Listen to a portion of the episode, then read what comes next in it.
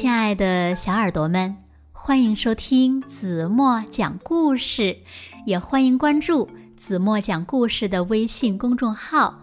我是子墨姐姐。有一棵树，它的名字呀叫茂茂，它在森林里呢长了许多许多年。可是有一天呢，它忽然萌发了一个奇怪的念头，他说：“他想。”到处走走。那小朋友们，你们见过大树会来回走吗？那么茂茂的愿望实现了吗？让我们一起来听今天的绘本故事吧。故事的名字叫《想走路的树》。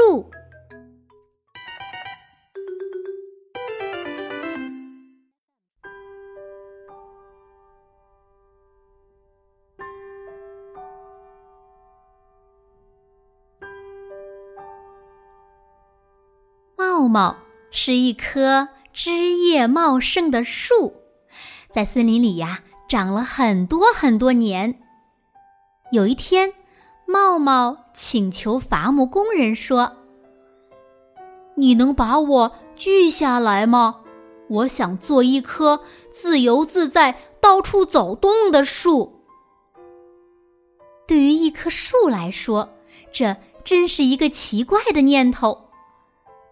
伐木工人回答说：“也许吧，不过要等林场批准了才行。”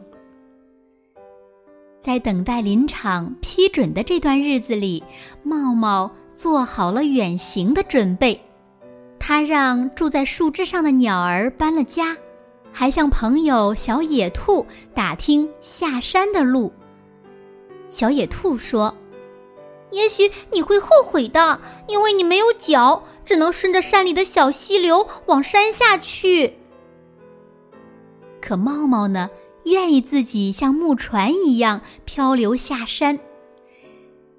终于等到伐木工人拿着锯子走进他的那一天，他对小野兔说：“我的树墩有二十圈年轮，足够给你做桌子了，留给你。”希望你爱护它。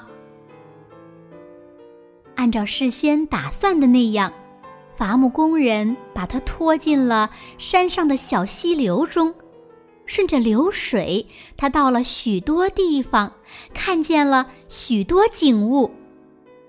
我觉得我像兔子一样快活了。茂茂对自己说：“有一天。”他终于到了山下的林场，这里呢聚集着一些锯成片的木料，他们的身上贴着这样的标签：松木、杉木、柞木等等。啊，我和你们一样变得光秃秃了吗？茂茂问那些堆得整整齐齐的木头。是的，你没有一片叶子了。树木们回答他：“你还要被锯成小木块儿，贴上标签，然后被做成各种各样的东西。”树木们都有些担心的说：“可是茂茂呢，一点儿也没有难过。他对树木们说：‘作为一棵树，我们的生命已经结束了。’”但是，作为木头，我们的生命才刚刚开始呀。茂茂用这句话安慰着自己，也安慰着树木们。伐木工人开始锯开树了，他一眼就认出了茂茂。哦，就是那棵长得很直、想走路的树。在把它锯成木片以后。这位细心的伐木工人在他的身上贴了这样一个标签：“一棵想走路的树。”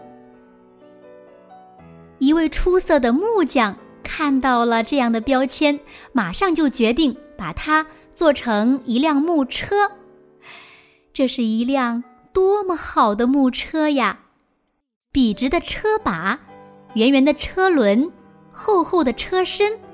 哇哦，它和野兔一样灵活的奔跑起来了。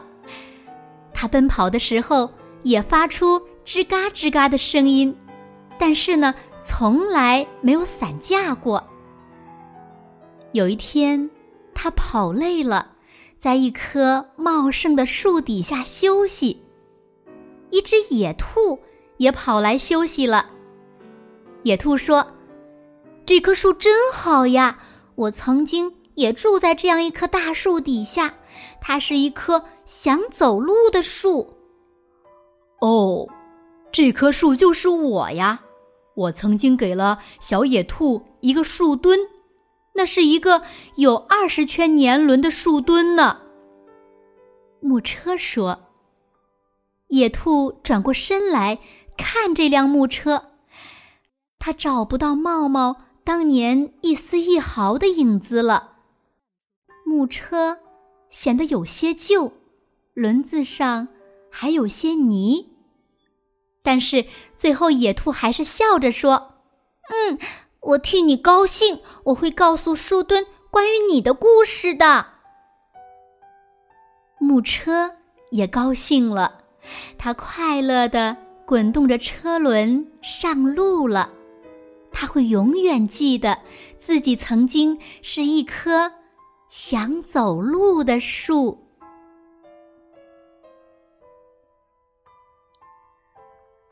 好了，亲爱的小耳朵们，今天的故事呀，子墨就为大家讲到这里了。